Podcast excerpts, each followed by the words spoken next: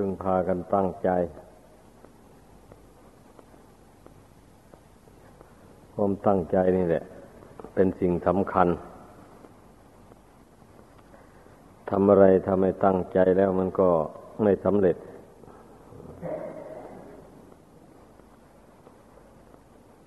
เกิดมาไม่รู้ว่ากี่ชาติกี่ภพเพราะขาดความตั้งใจ เหตุฉะนั้น จึงไม่เจริญงอกงามได้ในชีวิต แม้ในความเป็นอยู่ ในทางโลก ก็ไม่สมบูรณ์ เดี๋ยวก็มาประพฤติปฏิบัติธรรมเข้าไป ก็ ไม่สามารถที่จะก้าวหน้าไปได้ เพราะขาดความตั้งใจ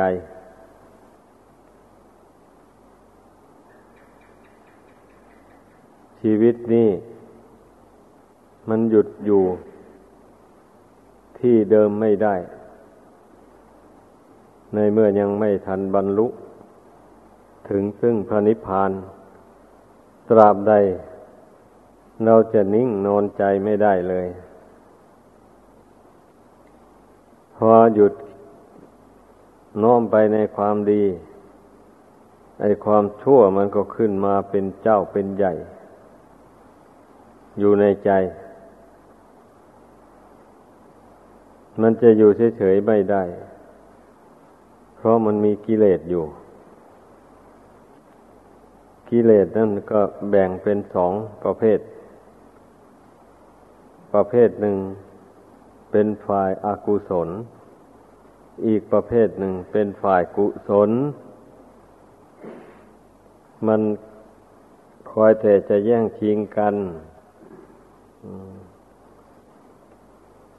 ว่าแต่ใจนี่แหละ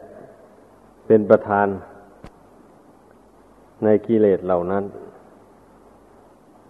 ถ้าใจชอบกับกิเลส มันก็เปิดช่องทางให้กิเลสเกิดขึ้นได้ ถ้าใจไม่ชอบกิเลสชอบธรรมะมันก็ปิดหนทางของกิเลส เปิดช่องให้ธรรมะเกิดขึ้นในใจ ก็เป็นอยู่อย่างนี้แหละ ชีวิตของคนเรา ผู้ที่ไม่ได้สดับคำสอน ของพระพุทธเจ้าแล้ว ส่วนมากมันก็เปิดช่องให้กิเลสนั่นแหละ เกิดขึ้นในใจครอบงำจิตใจอยู่อย่างนั้น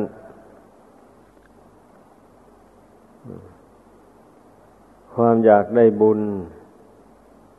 ความอยากมีความสุขความเจริญ อะไรหมดนี้มันก็เป็นกิเลสเหมือนกันแหละ แต่ว่ามันเป็นกิเลสฝ่ายดีฝ่ายบุญฝ่ายกุศล ต่อเมื่อทำบุญกุศล นี่ให้เต็มบริบูรณ์เมื่อใดนั่นแหละ ตัณหากิเลสต่าง ๆ มันก็ถึงดับไปหมดเลย เพราะมันเต็มแล้วเนี่ย มันไม่มีที่จะใส่อีก ถึงเอามาใส่มันก็ล้นทิ้งไป มันเต็มความปรารถนาแล้ว เพราะว่าเมื่อทำบุญกุศลให้เต็มลงไปแล้ว มันก็มีความสุขเต็มอัตรา ดังนั้นกิเลสตัณหาความอยากได้บุญได้กุศลอะไร มันก็ดับไปหมดเลย ความอยากไปทำบาปทำกรรมต่าง ๆ ก็ไม่มี ถึงตอนนั้นแหละ มันถึงได้ยุติการทำความเพียรเพื่อบรรลุความสุขที่ต้องการลงได้พอมันสมความมุ่งมา่ปรารถนาแล้ว ถ้ายังไม่ถึงขั้นนั้นแล้ว เราจะหยุดไม่ได้ ถ้าหยุดลงไปกิเลสฝ่ายชั่ว มันก็จูงใจไปให้ทำความชั่ว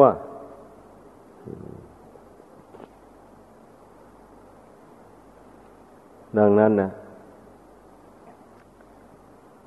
ให้พึงพากันสำรวจดูจิตใจตัวเอง ว่าเรานั่นนะยังคิดอยากจะก้าวหน้าอยู่หรือไม่ หรือว่า คิดว่าอยากจะเท่านี้พอแล้ว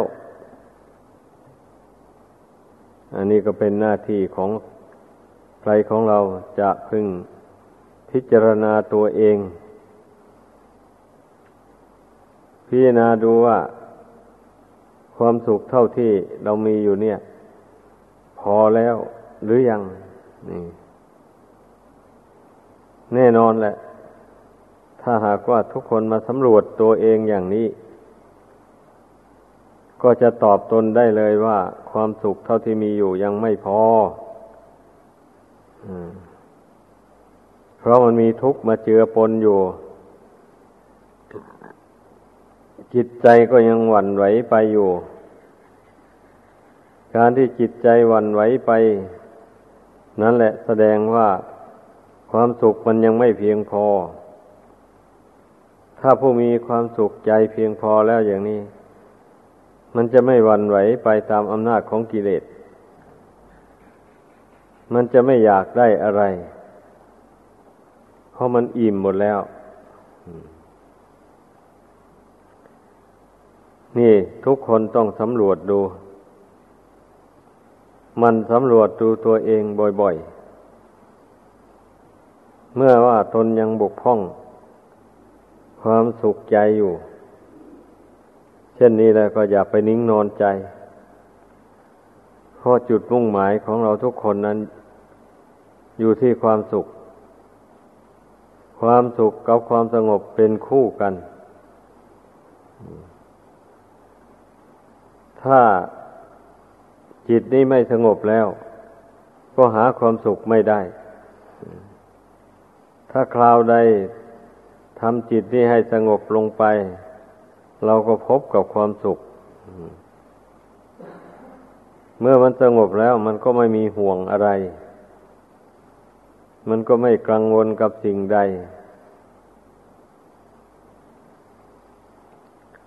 แม้ว่าร่างกายอันนี้มันจะวิบัติไป อยู่ก็ตาม มันก็ทำความรู้เท่า ความทุกข์อันเกิดขึ้นในร่างกายนี้ได้ เพราะเมื่อใจตั้งมั่นแล้ว มันก็มองเห็นว่า ขันห้านี่เป็นอนัตตา บังคับไม่ได้ ไม่เป็นไปตามใจหวัง ดังนั้นเราจะบังคับไม่ให้มันแปรปวนไป จะบังคับไม่ให้มันเป็นทุกข์ทนได้ยากลำบาก เช่นนี้บังคับไม่ได้เลยเพราะเห็นแจ้งด้วยปัญญาอย่างนี้แหละ จิตจึงไม่เป็นทุกข์ทุกข์นั้นมันมีอยู่ แต่ว่าจิตนั้นไม่ ไม่ยึดถือเอาทุกข์มาเป็นของตน ไม่ได้สำคัญว่าทุกข์นั้นมีในตน ตนมีในทุกข์ ทั้งนี้ก็เพราะปัญญานั่นเองแหละ ถ้าไม่บำเพ็ญปัญญาให้เกิดขึ้นแล้ว มันจะไม่เห็นอย่างนี้เลย ดังนั้นจงอบรมปัญญาให้เกิดขึ้น เมื่อเจ็บปวดตรงไหน แล้วก็อย่าวิ่งหนีจากความเจ็บปวดอันนั้น เจ็บตรงไหน ปวดตรงไหนก็เพ่งดูมันนะไม่ต้องกลัว เพราะว่าสังขารทั้งหลายมันไม่ใช่ของเรา จะกลัวมันทำไม เพ่งดูเอาจนมันเห็นแจ้งตามเป็นจริง เห็นว่าไม่มีใครเจ็บ ไม่มีใครปวด อยู่ในนี้เลย ความเจ็บปวดมันก็เป็นสังขารอย่างหนึ่ง มันเกิดขึ้นแล้วมันก็ดับไป ไม่ใช่มันจะปวดอย่างนี้ตลอดเวลา ถ้ามันปวดอยู่ตลอดเวลาคนเราทนอยู่ไม่ได้ ต้องตายอันนี้เวลามันบรรเทาลงมันก็บรรเทาไป เวลามันปวดมันเจ็บมันก็ปวดขึ้นมา ก็มันบังคับไม่ได้จะทำยังไงแล้วก็สอนใจตัวเองเข้าไปอย่างนี้ จะให้ใครมาช่วยก็ ใครก็ช่วยใครไม่ได้ เพราะต่างคนต่างก็มีสมบัติ อันไม่เที่ยงไม่ยังยืนเหมือนกันหมด กายสมบัติอันนี้นะ มันไม่เที่ยง แม้แต่สมบัติภายนอก เงินทองเข้าของเต่านะก็ล้วนแต่ไม่เที่ยง ทั้งนั้นเลย ได้มาแล้วใช้ไปก็หมดไปอาหารการบริโภครับประทานเข้าไปแล้วก็ เอาถ่ายเทออกไป หน่อยก็เอาหล่อเลี้ยงเข้าไปอีก แล้วก็ถ่ายเทออกไป อยู่อย่างนั้นนะไม่มีอะไรยั่งยืนเลยดังนั้นต้องใช้ปัญญาพิจารณา ดูความไม่เที่ยงของร่างกายอันนี้ และสิ่งที่แวดล้อมอยู่ในร่างกายอันหมู่นี้ มันก็มีสภาวะเหมือนกันหมดเลย ดังนั้นนะ อย่าไปสงสัย ต้องใช้ปัญญาพิจารณาให้มันเห็น เมื่อเมื่อไม่ได้ใช้ปัญญาแล้วมันก็จนมุมแหละ มันก็จนมุมต่อความทุกข์ ต่อความไม่เที่ยง ปล่อยให้ทุกข์ครอบงำจิตใจ อยู่อย่างนั้น เวลาใดก็บ่นว่าแต่ตนเป็นทุกข์เป็นทุกข์อยู่อย่างนั้นนั่นแหละเรียกว่ามันจนมุมอะเพราะนั้นอย่าไปยอมจนมุม ปัญญามีอยู่ เราสร้างบุญสร้างกุศลมา ก็เพื่อให้เกิดปัญญานั่นเองเนี่ยรู้เท่าขันห้าตามเป็นจริง อาศัยขันห้าอยู่ไม่รู้เท่าขันห้า มันถึงได้เป็นทุกข์ เหตุที่ไม่รู้เท่าก็เพราะคนเราเนี่ย มันเกียดคร้านทำความเพียรไม่ไม่ยอมทำความเพียรฝึกใจ ให้สงบระงับ ปัญญามันถึงไม่เกิด ผู้ใดขยันหมั่นเพียรภาคเพียรพยายามทำใจให้สงบลงให้ได้ อย่างนี้แล้วก็ภายหลังมาปัญญามันก็เกิดขึ้น ก็สามารถรู้เท่าทุกในขันห้าอันนี้ได้ตามเป็นจริง ขันห้านี่ แปรผันวันไว้ไป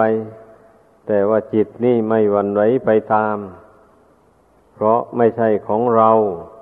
จะวันไว้ไปตามมันทำไม ก็สอนใจตัวเองเข้าไปอย่างนี้ มันจึงไม่ดิ้นรนกระสับกระส่ายไปกับขันห้านี้ ทุกคนนี่มันก็ต้องได้พบกับความแปรปรวนนี่ ทั้งนั่นเลย ไม่มีใครจะไปหลีกเลี่ยงได้ ต่างแต่ว่ามากหรือน้อยกลัวกันเท่านั้นเอง ผู้ ที่ได้สัมผัสกับความแปรปรวนเล็กๆน้อยๆมันก็ไม่แสดงอาการอะไรออกมา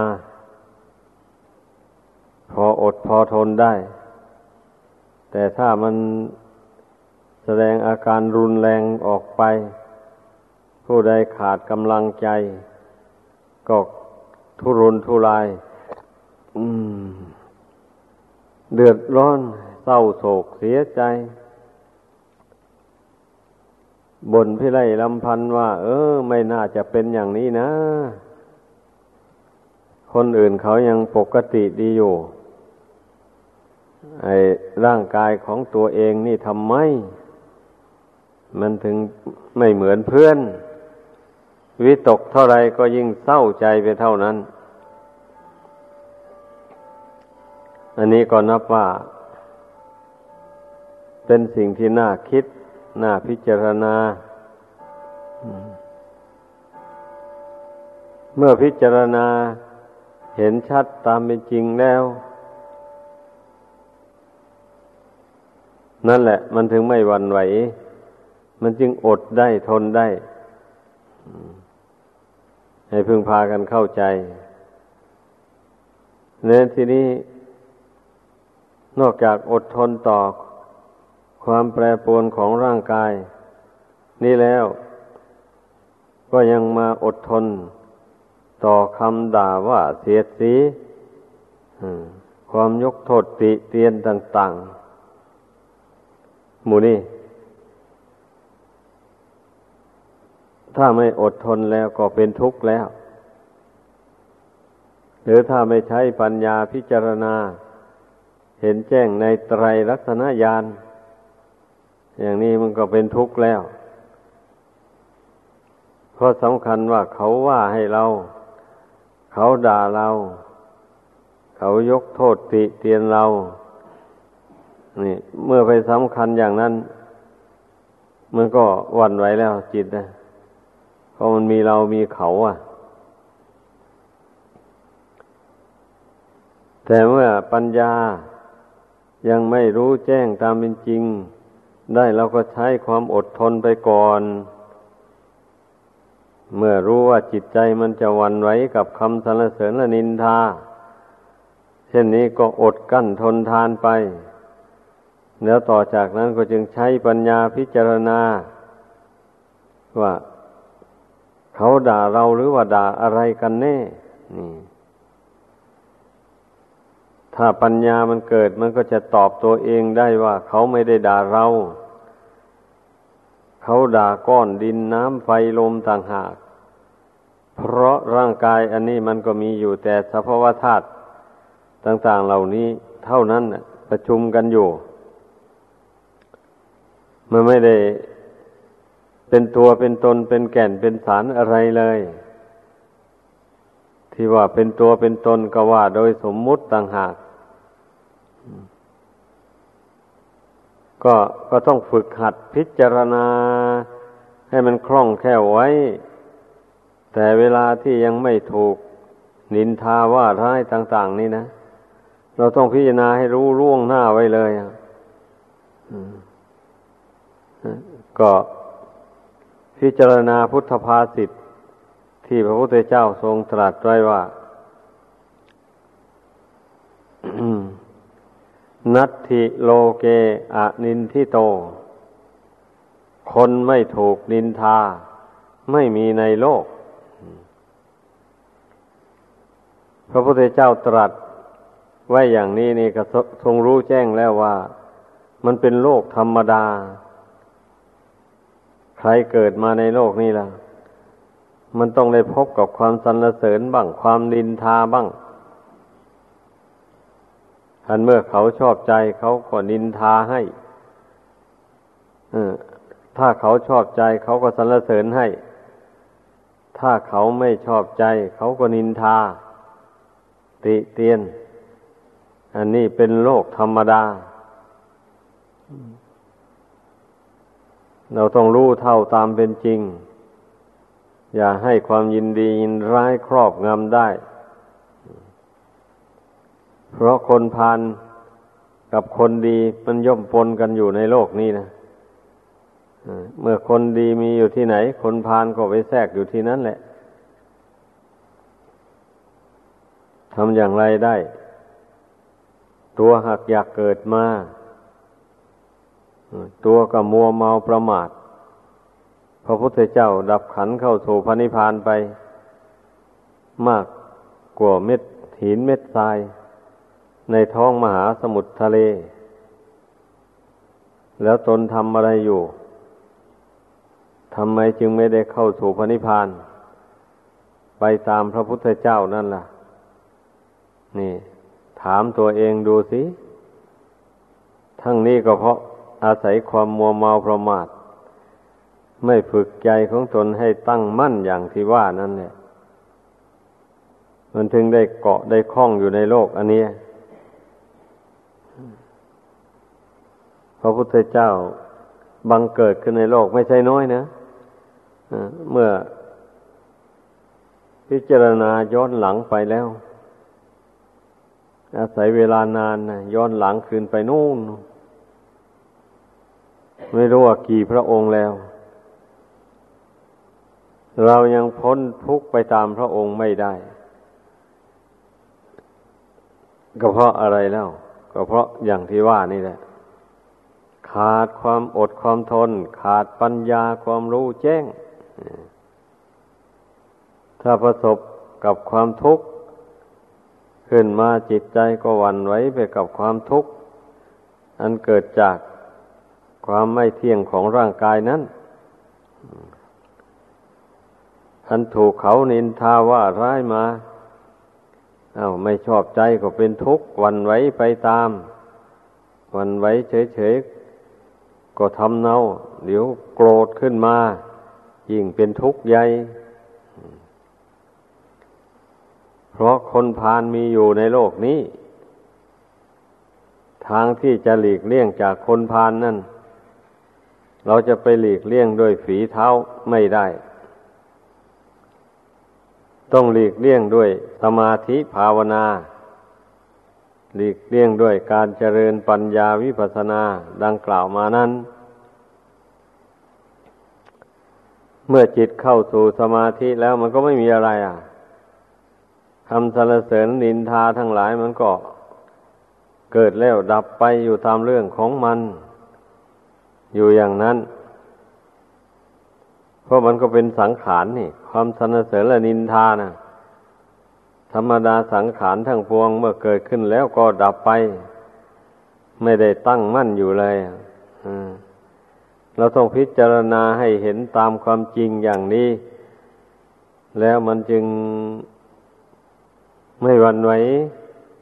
นอกจากไม่วันไหวแล้วก็ยังเบื่อนาย ความเป็นมาอยู่ในโลกอันนี้นะ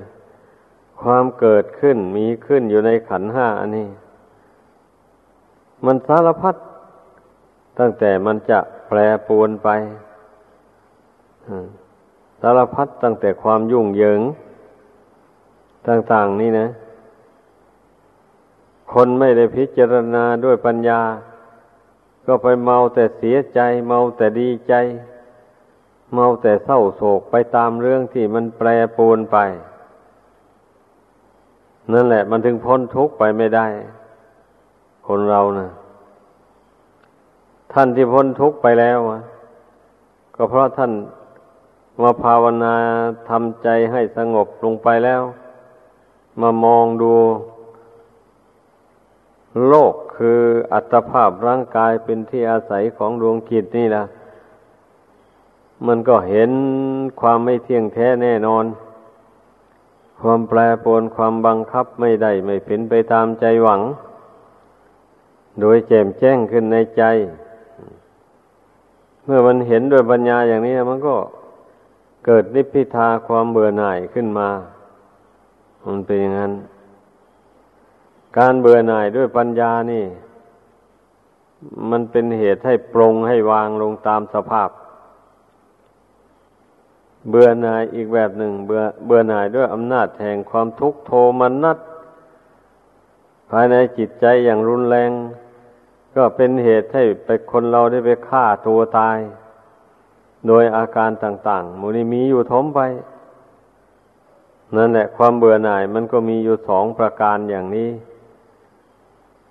ดังนั้นอย่าไปเบื่อหน่ายด้วยอำนาจแห่งกิเลสคือความ โทมนัสครับแค้นใจ เมื่อเบื่อหน่ายขึ้นมาแล้วก็เกิดโทมนัสขึ้นมาอย่างนี้นะนั่นแหละท่านเรียกว่าเบื่อหน่ายด้วยอำนาจของกิเลส มันก็พ้นทุกข์ไปไม่ได้ต้องเบื่อหน่ายด้วยอำนาจแห่งปัญญา เมื่อมองดูเห็นอัตภาพร่างกายนี่มันไม่เที่ยงไม่ยังยืน เห็นนามธรรมคือเวทนา สัญญาสังขารวิญญาณมุนีก็ร่นแต่เป็นของไม่เที่ยงเกิดแล้วดับไปอยู่อย่างนั้น มันไม่อยู่ในบังคับบัญชาของผู้ใดเลย แล้วก็มาดำริในใจว่าทำฉไหนหนอ เราจึงจะพ้นจากรูปจากนามอันนี้ไปได้ นี่ดำริอย่างนี้มันจึงถูกต้อง การดำริไปด้วยความเสียใจเศร้าโศกไม่ถูกทาง ไม่เป็นทางพ้นทุกข์ได้ เมื่อดำริอย่างนี้บ่อยๆเข้า มันก็รู้นี่ปัญญามันเกิดขึ้นแล้ว ทางที่มันจะพ้นไปได้ก็เพราะปลงวางมันไว้ตามสภาพ ไม่ยินดีไม่ยินร้าย ไม่เสียใจ ไม่เศร้าโศกกับสังขารนามรูปอันนี้ทำจิตให้เป็นกลาง วางจิตให้เป็นหนึ่ง อยู่ในปัจจุบันพร้อมด้วยงานความรู้กำหนดรู้แจ้งอยู่อย่างนั้นนะ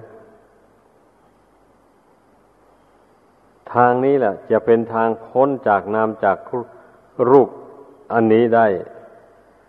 ก็ก็เมื่อจิตนี่มันเห็นว่าไม่ใช่ของเราไม่ใช่ของตนแล้ว มันก็ปรงก็วางนะไม่ยึดไม่ถือด้วยความยินดียินร้ายแล้ว นั่นแหละมันถึงพ้นจากนามจากรูปอันนี้ไปได้ แต่ว่าการปล่อยวาง เมื่ออริยมรรคยังไม่สมบูรณ์ ยังไม่เป็นมรรคสมังคี เราจะปล่อยวางให้มันเด็ดขาดไปได้เลยทีเดียวมันก็ยังไม่ได้ ที่ท่านเรียกว่าตะทางคาวิมุตหลุดพ้นจากนามรูปอันนี้ ชั่วขณะหนึ่งวิขำพนาวิมุตตจิตหลุดพ้นจากนามรูปอันนี้ด้วยอำนาจแห่งฌานท่านผู้ที่ บำเพ็ญฌานให้เกิดขึ้น มาอย่างนี้ เมื่อท่านเข้าฌานไปแล้ว เวทนาต่างๆมันนี้ก็ระงงับไปหมด เป็นอย่างนั้น แต่ขั้นเมื่อออกจากฌานมาแล้ว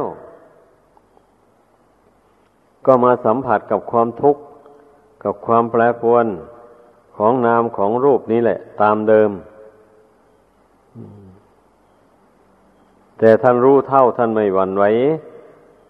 แม้จะได้กระทบกระทั่งกับเวทนาความทุกขเวทนาต่างๆหมดนี้อย่างไร จิตนี้ก็ไม่หวั่นไหวพอรู้แจ้งแล้วว่า ขันห้านี่เมื่อมันไม่เที่ยงแล้ว จะให้มันอยู่นิ่ง ๆ ได้อย่างไรมั มันก็รู้แจ้งอย่างนี้ เมื่อมันไม่นิ่ง มันวันไหว มันก็กระทบกับจิตนี้ เมื่อจิตนี้รู้เท่าตามเป็นจริง จิตก็ไม่วันไหว กระทบเท่าไรก็ช่าง ก็ไม่วันไหวไปตาม แต่ถ้าจิตนี้ไม่รู้เท่า มันจิตนี้ก็วันไหวไปตามขันห้าอันนั้น มันก็เป็นอยู่อย่างนี้แหละ ชีวิตของคนเรานะ่ะเพราะคนขี้ค้านทำความเพียรพูดสั้น ๆ ไม่ภาคเพียรนั่งสมาธิภาวนา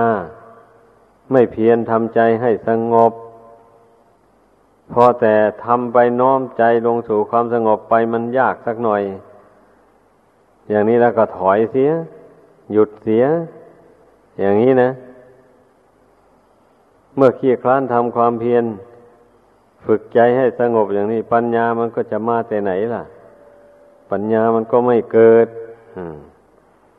มันบกพร่องอยู่ตรงนี้ การที่คนเราจะรู้เท่าทุกข์ไม่ได้การที่คนเราจะละกิเลสเหตุแห่งทุกข์ไม่ได้ ละความโลภความโกรธความหลงไม่ได้ ก็เพราะปล่อยใจให้อ่อนแอท้อแท้อย่างที่ว่า ไม่ทำความเพียร ฝึกใจให้หนักแน่น ดังนั้นถึงพ้นทุกข์ไปไม่ได้ คนเราเมื่อมันทุกข์ใจมาแล้ว